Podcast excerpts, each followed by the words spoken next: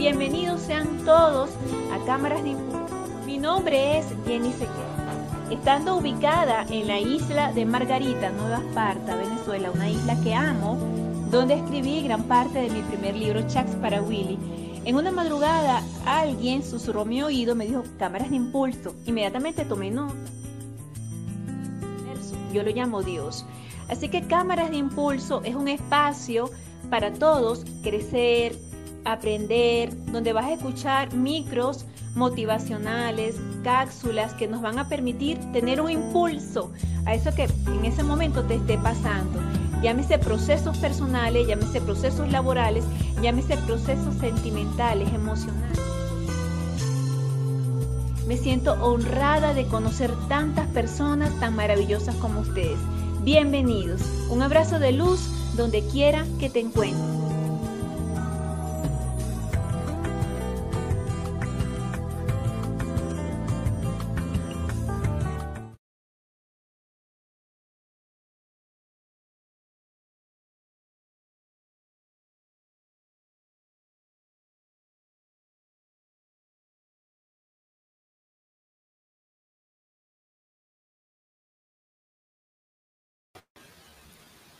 Muy buenas noches, espero que te encuentres muy bien en Cámaras de Impulso. Hoy, como todos los jueves, aquí en Venezuela me encuentro, habla Jenny Sequera, muy agradecida de esta noche porque tenemos un invitado especial. Yo lo quiero mucho, lo admiro mucho por ser un padre, una persona extraordinaria, generosa.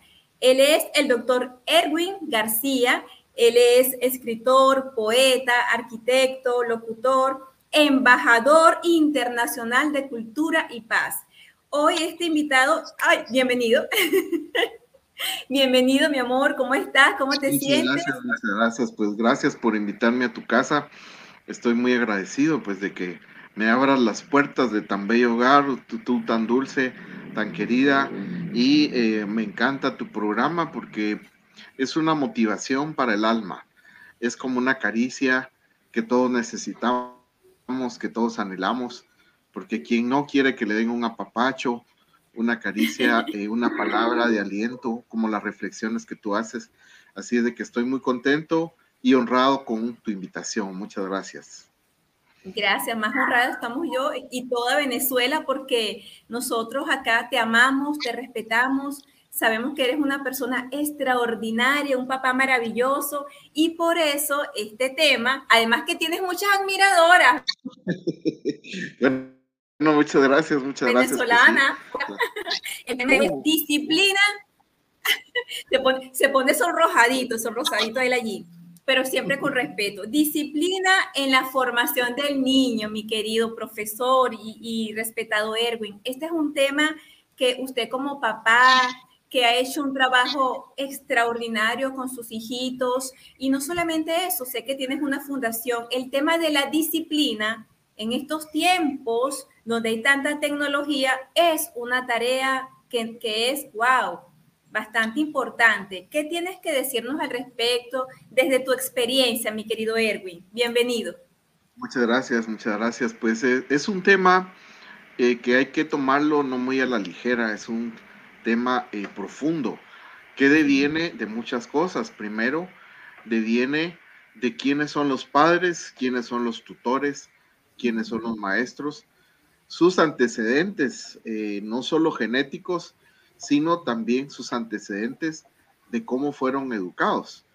Porque obviamente si tenemos un padre que fue educado con represión, él va a tratar de educar a sus hijos de la misma manera y él va a pensar que eso es disciplina.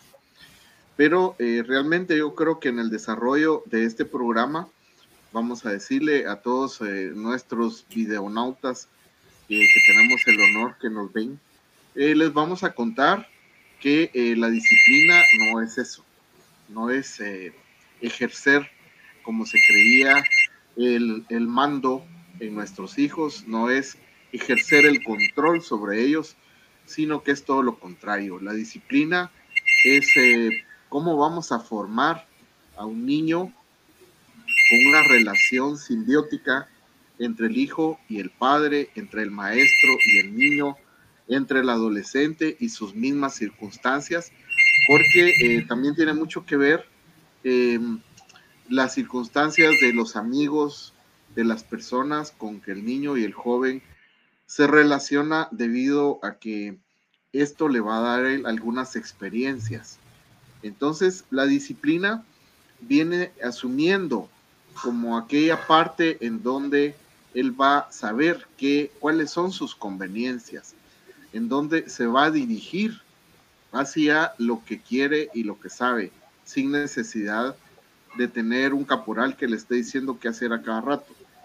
Entonces, eh, los sistemas actualizados holísticos para ejercer disciplina tienen mucho que ver con la educación emocional de los niños.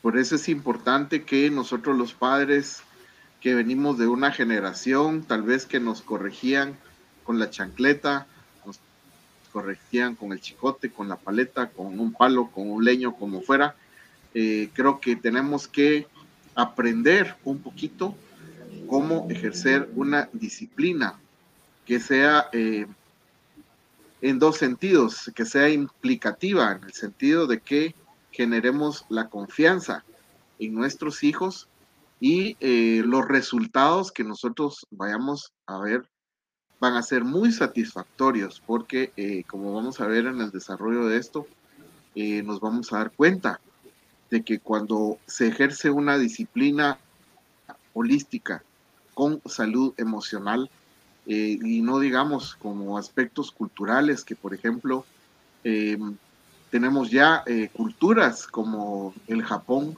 como Finlandia, como Suiza, Suecia, ahorita Singapur, que están en los primeros lugares en educación y en desarrollo humano, pues los niños ya vienen por sí con una disciplina eh, cultural. Y para esto, pues vamos a, ver si nosotros sabemos ejercer la disciplina, los resultados que podemos ver pueden ser como los de este video que va a, pedir a producción que ponga a continuación, por favor, eh, doctor Eduardo.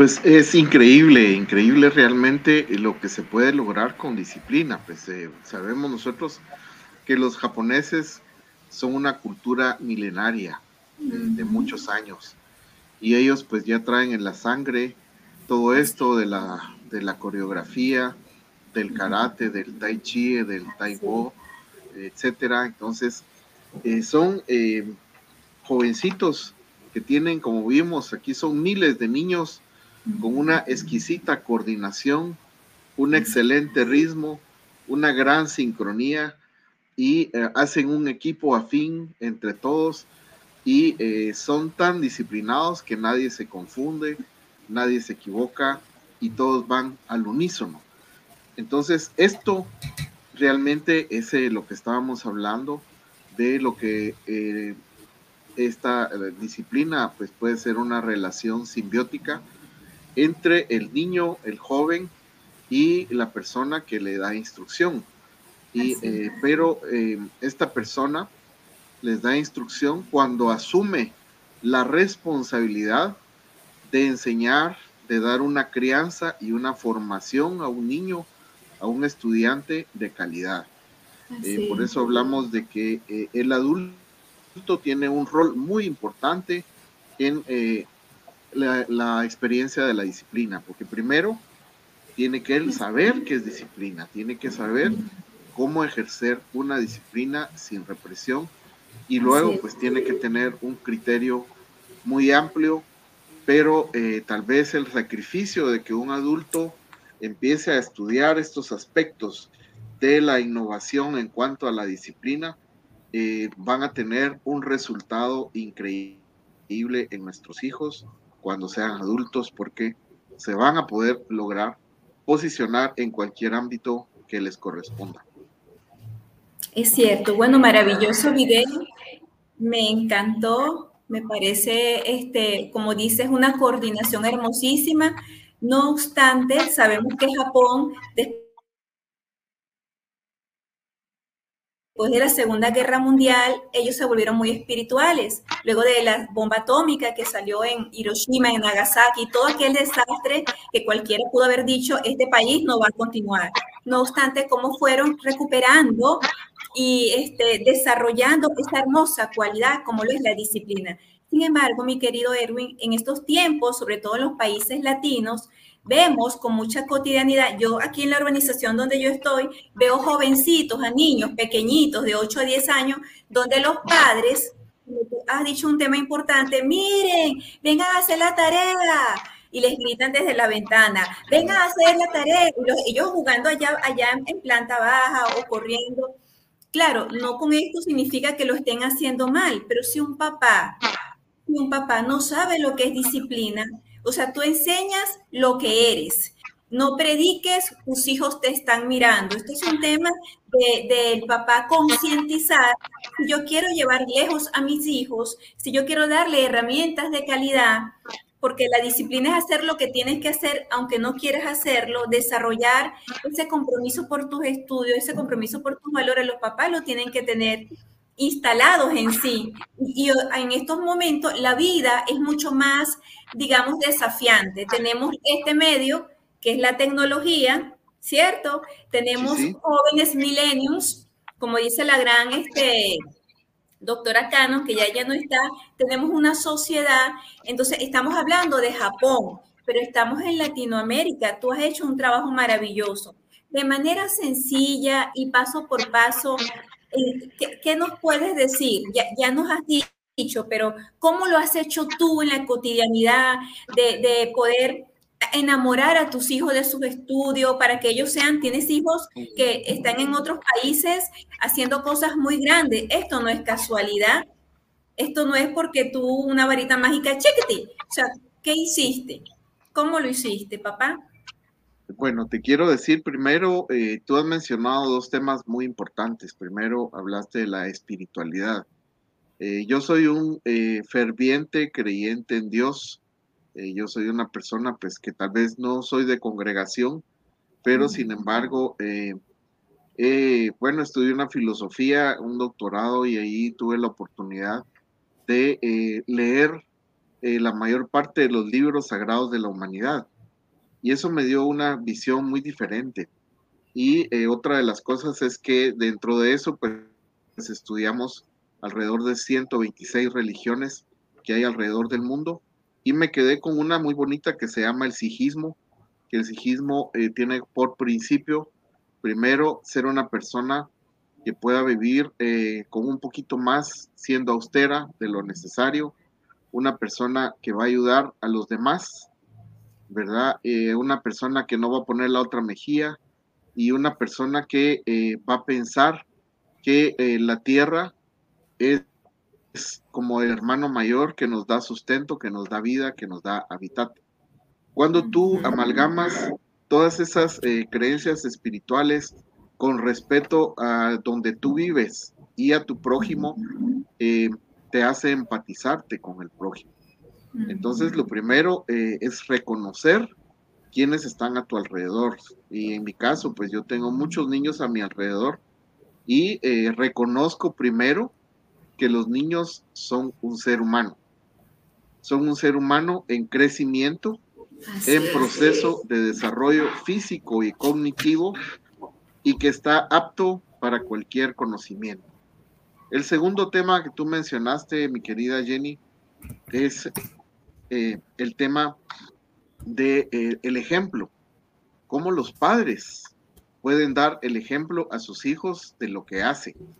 ¿verdad? Por ejemplo, yo no le puedo decir a un hijo, hijo, no quiero que fumes, pero yo me salgo al patio trasero a fumar. Hijo, no quiero que te emborraches y yo el sábado me voy a tomar con los amigos y regreso borracho. Entonces, eh, cuando llega el momento en que eh, los padres son conscientes de esto, eh, en, esa, en ese momento van a decir, bueno, pues si yo le voy a dar prioridad a mi familia y a mis hijos, pues van a pensar en una educación de calidad. Van a pensar, como te decía, en primero ellos como padres, como maestros, como educadores, van a pensar en ser, mejores personas. Y eh, la espiritualidad desde cualquier punto que se vea, si se mira desde el cristianismo, desde el catolicismo, eh, desde cualquier ángulo, eh, la espiritualidad nos permite crecer.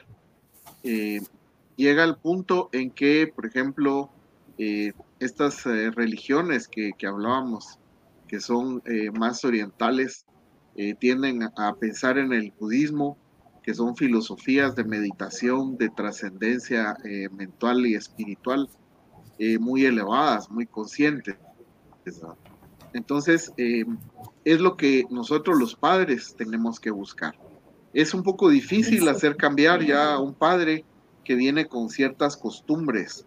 Platicábamos eso con nuestra querida amiga Beatriz Rodríguez y ella mencionaba eh, los hábitos, los hábitos que hemos adquirido desde la infancia, desde la familia, eh, desde el colegio, la universidad y circunstancialmente. Entonces hay eh, otros filósofos, por ejemplo, eh, Kant, él hablaba de la formación en la educación como algo que hay que desaprender y que hay que volver a llenar la tinaja. O sea, hay que vaciarla y volverla a llenar, pero con un contenido de calidad, un contenido que sea empático, que nos permita sociabilizar y respetar a nuestro entorno, a nuestro ambiente, y no solo eso, sino también a la naturaleza, que es una de las cosas que está viendo. Ahora, ¿cómo transmitir esta idea de disciplina y cómo hemos hecho nosotros para que nuestros eh, estudiantes eh, sean disciplinados? Deseo decir que es un poco difícil, viendo los factores que hemos mencionado, como los hábitos, las costumbres, los ejemplos que hay en familia, y eh, nos, nos, cuesta un poquito porque hay quienes que, que, vienen con hábitos, en nuestro caso, pues que nosotros hemos tomado a niños totalmente eh, desamparados en la calle, que ya han probado drogas, que ya han probado eh, licor, alcohol, algunos que, ¿por qué no decirlo?, que ya han hasta matado, porque aquí tuvimos dos jóvenes que estuvieron en un preventivo debido a que eh, mataron un piloto. Entonces, son cosas serias que uno pues las toma en su mano. mucho gusto, Beatriz, muchas gracias. Y, sí, Beatriz. Sí, Yolanda Calderón, muchas gracias por estar con nosotros. Y te, te, solidarizas a tal punto que miras que estos jóvenes... Yolanda, eh, son jóvenes que necesitan de tu ayuda. Miguel Salas nos está saludando también. Miguel Salas, mucho gusto. Miguel, muchas gracias por estar con nosotros. Entonces, hay Ricardo una Lobato, la espiritualidad basada en el respeto y el amor. Gracias, Ricardo. Oh, sí, increíble, increíble. Eh, creo que nos hacía falta esa palabra mágica. Que, bueno, para hablando de mágica, yo les quiero decir algo, entre paréntesis. Cuando yo era niño, aquí en Guatemala había un programa de la genio Jenny. Y eh, cada vez que te veo me acuerdo como que tú tienes la varita mágica y que nos vas a dar todos los regalos que queremos. Eh, eh, el doctor Ricardo Lobato, pues es una persona empática que ha logrado pues trascender en su pueblo, en su país, en su lugar, con ese amor y es una de las variantes, una de las ecuaciones para poder ejercer disciplina. Acordémonos que la disciplina tiene un objetivo y el objetivo es transferir conocimientos que nos servirán para desvelarnos en un contexto social, ¿verdad? Eh, a mí me gusta mucho la filosofía y ahorita pues se me vino eh, una situación de Platón que decía que el conocimiento es lo único verdadero para descodificar la verdad. Entonces, ¿cómo podemos encontrar la verdad? Buscando el conocimiento. ¿Y cómo se adquiere el conocimiento? Ejerciéndole voluntad y ejerciéndole disciplina. Eh, Kant también hablaba de la teoría del conocimiento, la epistología. Esto eh, son, digamos, factores que tenemos que aprender para eh, ir también decodificando cómo transferir conocimiento para que los jóvenes aprendan, para que los jóvenes empiecen por tener curiosidad. Entonces, este es uno de los esquemas de la disciplina que nos ha gustado mucho. Eh, la disciplina. Yolandita, mucho gusto y muchas gracias por estar con nosotros. Y yo me siento en mi casa, perdón, pero me, siento ahí como que ya me pusiste la, el cafecito y que me pusiste una arepa reina pepiada y que estamos platicando tranquilamente. Entonces, este, eh, que te quería ir haciendo como un resumen para que las personas que nos escuchen tu maravillosa disertación, entonces dijiste espiritualidad, un papá tiene que tener espiritualidad, llámese contacto con lo que él considere superior, que se respeta, Dios, lo que él considere, ayudar a los demás, que, que se preocupe por los demás en estos tiempos, porque ahora tenemos metaverso, ahora tenemos mucha tecnología que no es mala, siempre y cuando nosotros tengamos la posibilidad pues de revisar.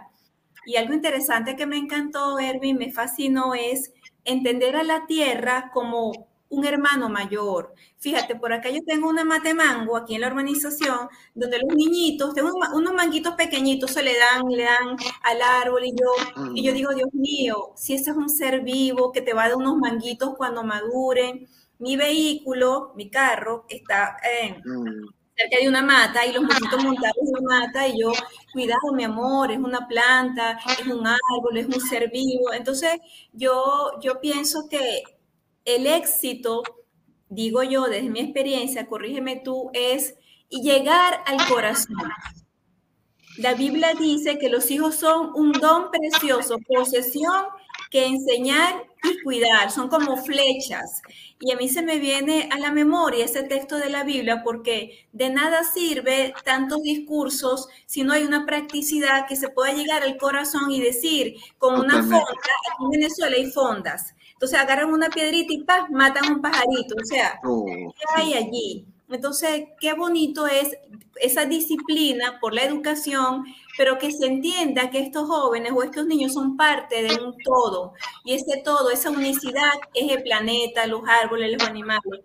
Que este, yo quisiera rescatar esa esencia porque esa es la practicidad que ha dado muchos resultados. Te ha dado resultado a ti por tu ejemplo de que tus hijitos amen la naturaleza, porque si el papá no lo tiene, yo pienso que llevarás tan lejos a tus hijos como tan lejos has llegado contigo mismo. Eso es así. Sí, mira, ahí hay un tema un poquito difícil que es la individualidad, ¿verdad? La individualidad eh, es el respeto también a la identidad de tus hijos. Yo tengo seis hijos y de los cuales, pues, eh, los primeros tres, eh, dos tienen totalmente mi, compromiso de, de formación. la niña grande ya no mucho. Y de los tres que tengo en este matrimonio, pues el grande, ¿no? Él es totalmente individual con sus propios pensamientos y yo lo respeto. Y los otros dos, pues sí, eh, se han dejado pues eh, llevar y liderar, porque esto no se trata como quien dice de imponer un criterio, sino todo lo contrario. Eh, la disciplina debe de llevar una idea, un concepto de formación, pero con cierta individualidad para que ellos también se encuentren a sí mismos. Nosotros somos herramientas que podemos servir para guiarlos, orientarlos y tener la paciencia hasta que en un momento dado ellos encuentren en sí mismos esa necesidad, esa curiosidad que los hace eh, llegar al mundo a subsistir, porque esa es la idea. Eh, no hemos podido lograr mucho eh, el concepto anterior de lo que era la disciplina.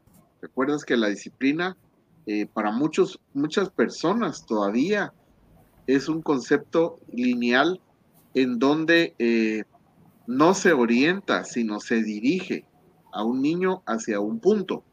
Y eh, no se respeta su individualidad, sus emociones, ni nada. Simple y sencillamente es de trasladarlo de un lado a otro y no, no se trata de eso.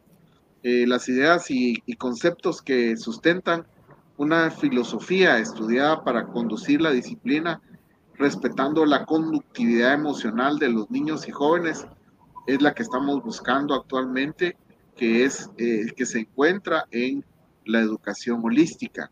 La educación holística es cabalmente el respeto para la identidad, el respeto para el hábitat, el respeto para la naturaleza y la integración de todo segundo. Tú acabas de decir eh, también, interesante, que nosotros podemos leer, podemos estudiar, podemos recibir información, pero si no lo ponemos en práctica, eh, no nos sirve de nada. Eh, así es pues de que eh, tenemos que cambiar con esa connotación negativa que históricamente se le ha llamado disciplinar a los niños en función a los castigos, en función a la represión. la disciplina holística tiene que ver más con la capacidad de transmitir y percibir conocimientos. Tú también hablas hablaste de una flecha. Una flecha en matemáticas es un vector. Un vector tiene dirección, tiene sentido y tiene fuerza. Entonces, nosotros los padres tenemos que asumir esa dirección, hacia dónde va el sentido de esa flecha y con qué impulso. Después de que miren cámaras de impulso, se van a impulsar realmente con la información que nosotros les demos. ¿Verdad? O sea que percibir primero en los padres, tutores, maestros, catedráticos tienen que percibir cómo hacer llegar los conocimientos y que las habilidades de los niños y de los jóvenes florezcan. Y es entendido que, como te decía, eh, los sistemas tradicionales no han tenido éxito, porque empecé a decir que hoy por hoy eh, nosotros hicimos un análisis de las familias que tenemos acá y encontramos eh, diferentes causas por, por, las cuales no educan a los niños. Primero es la pobreza. Segundo es el, el, desinterés, el la falta de responsabilidad de los padres para con los hijos. Eh, pues tristemente hemos visto a madres que tienen sus hijos y los dan en adopción. Eh, hemos oído noticias tan trágicas que tienen a un bebé y lo dejan en una cajita en un basurero Entonces, ¿cómo vamos a pedirle a un padre que tiene otros hijos que sea responsable de la educación si para empezar puede ser un ente para ellos no deseado? Así es de que todo esto, tiene mucho que ver, mi querida Jenny, para eh, poder eh, darle esa formación y encontrar el esquema que no sea negativo para ellos. Y podemos partir de, ese punto holístico como algo importante. Sí, Lo más importante para eh, la disciplina, mi querida Jenny, es la conexión que tú puedas tener con el niño, con el joven, ejerciendo una confianza absoluta. Cuando un niño tiene confianza en ti, cuando un niño se siente seguro, tiene su pancita llena y está jugando en un ambiente agradable, es el momento en que nosotros nos conectemos con él. Y con esa conexión eh, vamos a retroalimentarnos vamos a saber sus puntos negativos. Esto eh, al principio, cuando uno analiza eh, ese pequeño cerebrito de un niño que está contigo y tú crees que lo, lo puedes ayudar a formarse, primero tenemos que saber qué hay en ese cerebrito. Entonces, eh, hemos visto a niños que son sumamente agresivos, sumamente violentos por el ambiente en donde viven psicológicamente. Tú sabes que si un niño está en un ambiente hostil, obviamente su mecanismo de defensa lo va a ser un niño hostil, un niño violento, un niño que se defienda de su entorno porque ha estado en entornos eh, negativos y violentos. Pero si un niño tiene todas sus comodidades, un niño tú eh, desde que venga en el vientre le hablas con amor y le dices mi niño lindo, le pones música eh, con unos audífonos en tu pancita, y él eh, reacciona con una patadita o lo que sea. Cuando naces lo bañas con agua tibia, le pones música clásica, lo dejas que chapotee, etcétera, etcétera. Ese niño va a ser un niño en la estimación y que va a dar por resultado. Sí, exactamente, va a ser un niño valorado y que va a estar eh, posesionado en la sociedad con mucha facilidad, va a ser empático, va a ser seguro de sí mismo, y eh, va a ser más fácil eh, enseñarle la disciplina para que él aprenda lo que le guste hacer, casi como que un sistema holístico en el sistema interactivo de formación se llama gamificación. La gamificación es jugando y aprendiendo. Así es de que esos son los conceptos, Jenny, eh, para poder gestionar esa disciplina. Sí. Primero, la conexión, la confianza, la seguridad. Sí, quería acotar este, de esa confianza, de esa conexión, el amor incondicional. Ese amor incondicional que produce magia. Yo estoy aquí quitando los móviles porque se escucha un eco, pero no, no sé qué será.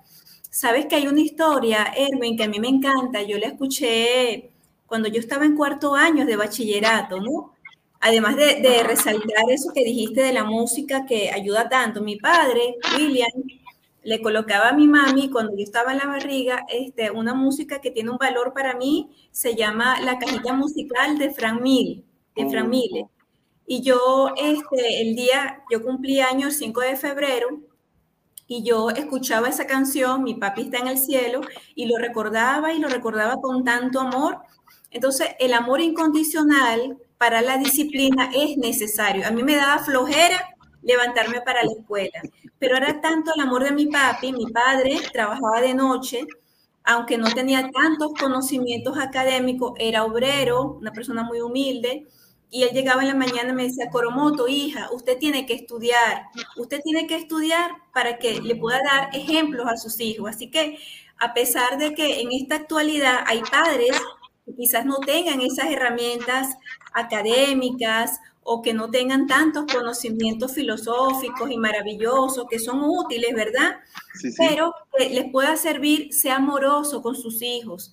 Y, el amor, este, no prediques, tus hijos te están mirando, impulsa a esos niños a, querer imitar a sus padres, porque tanto si lo felicitan para el éxito o tanto como lo critican, su manera de observarse, su manera de evaluarse, su manera de pensarse se debe mucho a sus padres.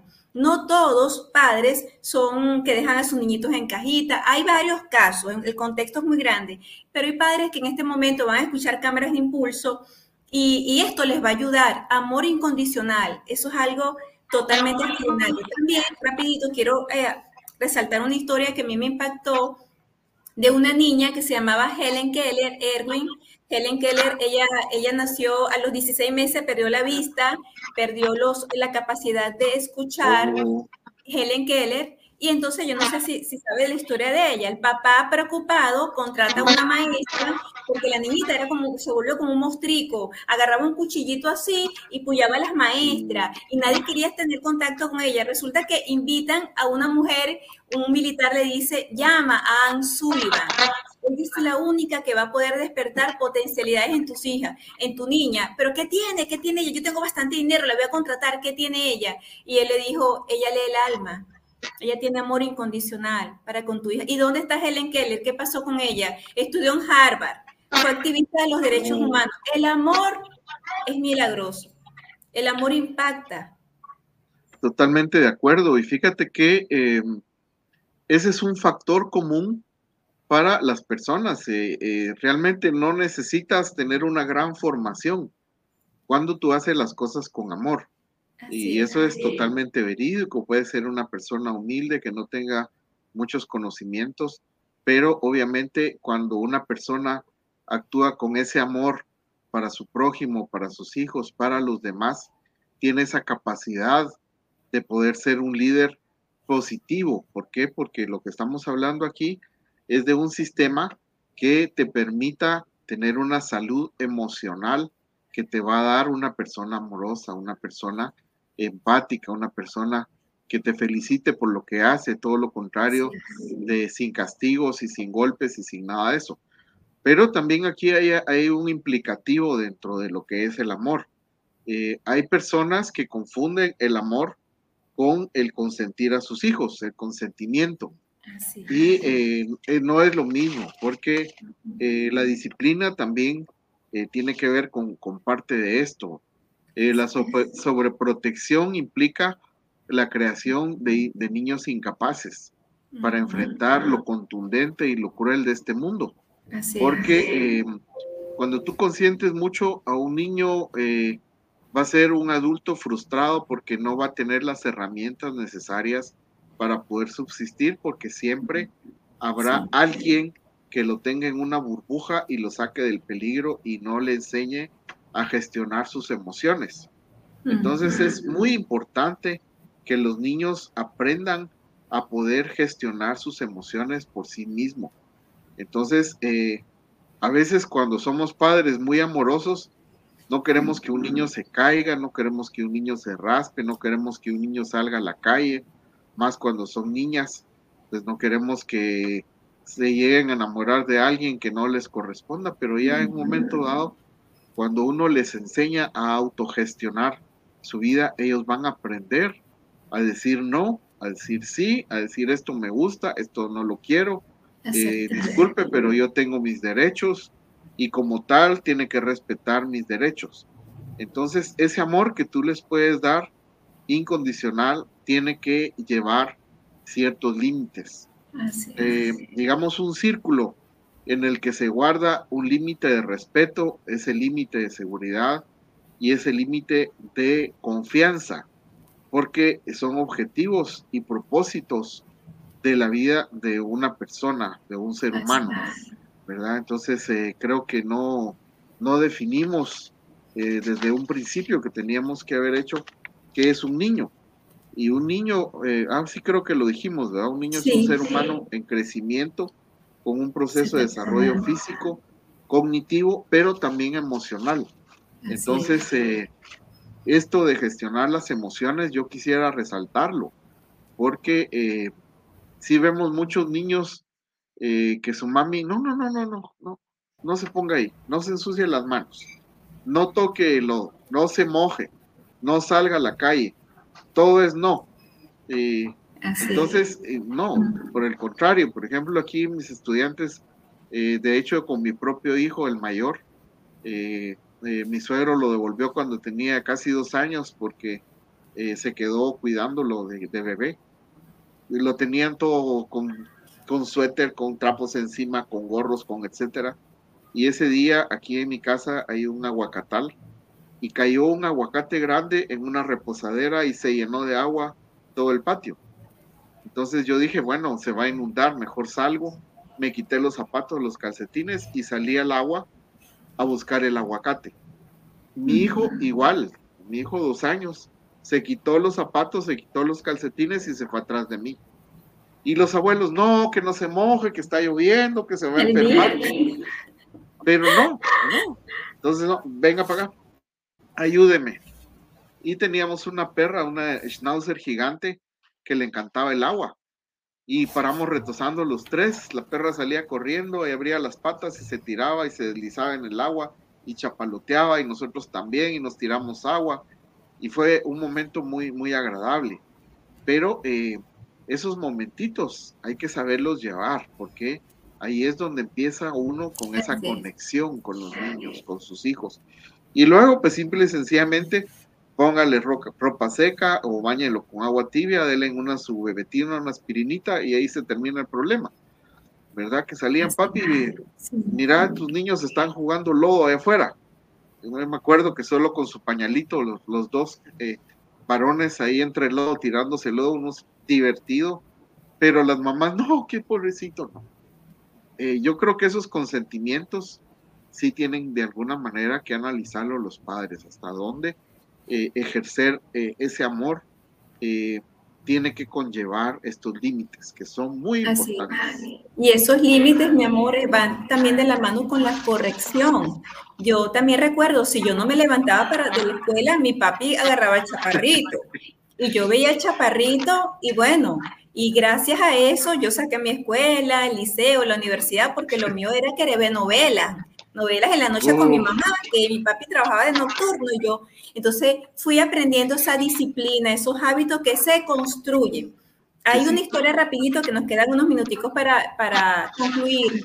Qué rápido se nos fue No presionan amorosamente, no corrigen, son pasivos, o quizás hostiles, inasertivos, van a, van a criar, yo no sé, no sé qué será, pero a los muchachos se les tiene que dar amor y disciplina y corrección. Hay una historia rapidito de la vida real. Ben Carson, el mejor neurocirujano infantil del mundo, o sea, del mundo, la mamá trabajaba de limpieza, él y su hermanito eran medio malandritos en la escuela, terrible. Un día él llamaba director y dijo, llévate a tu malandro, que aquí no hay nada que hacer. ¿Qué hizo la mamá? Usted me va a estudiar, me va a leer un libro y toda la semana me va a hacer un, resumen. Se fue enamorando de la lectura. Y la mamá puso mano dura. El maestro lo ayudó, se graduó en la Universidad de Yale fue el primer médico que operó, siendo negrito así, este, en, en, esos momentos había mucha, mucho racismo, operó a unos niños meses y la operación fue un éxito. Y él dice que lo que lo ayudó fue su mamá, la disciplina de su mamá y su maestro.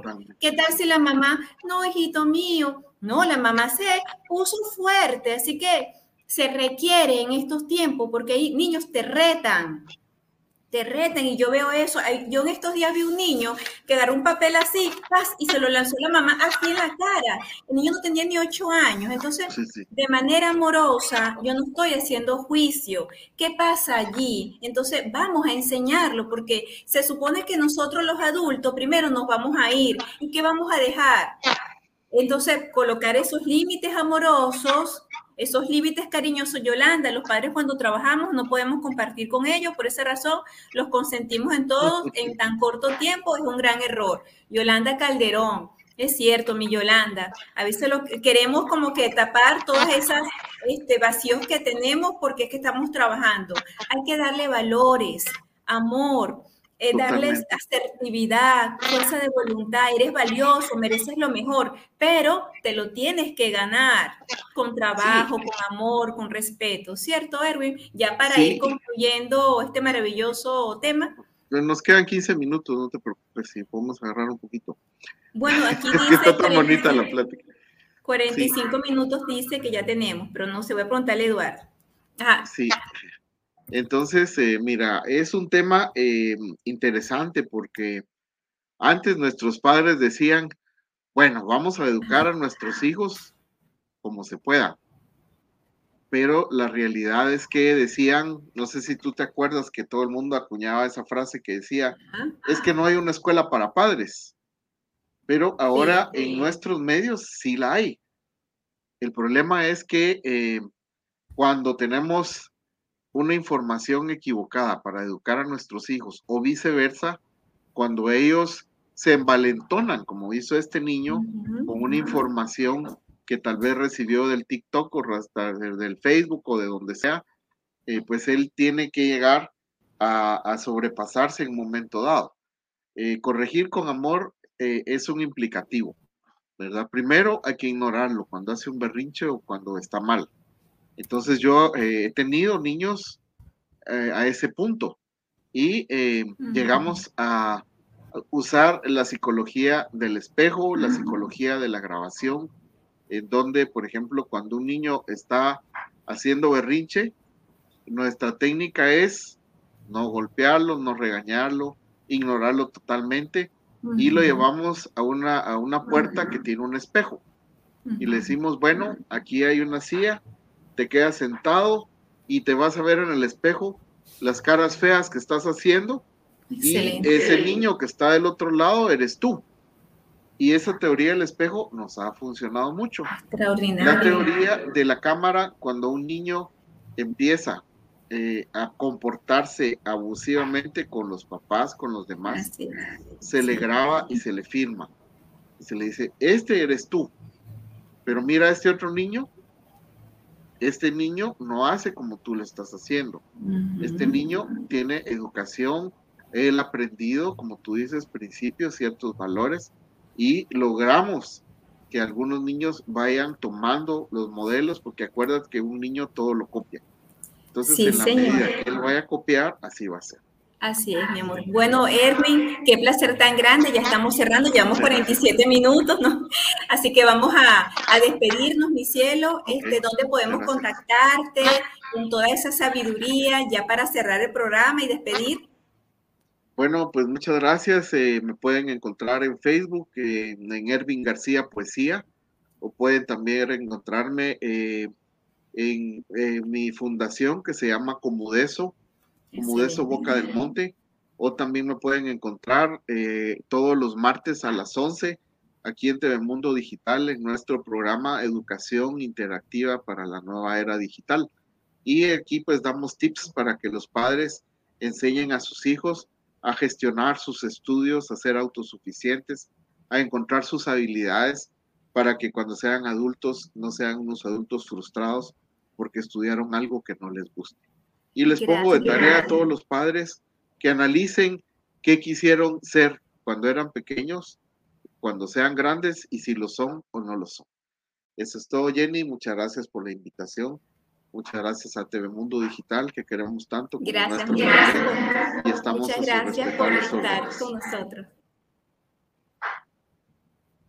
Gracias, muchas gracias. Bueno, con esto despedimos Cámaras de Impulso, recordando pues que llevarás a tus hijos tan lejos como hasta tan lejos has llegado contigo mismo. Muchas gracias.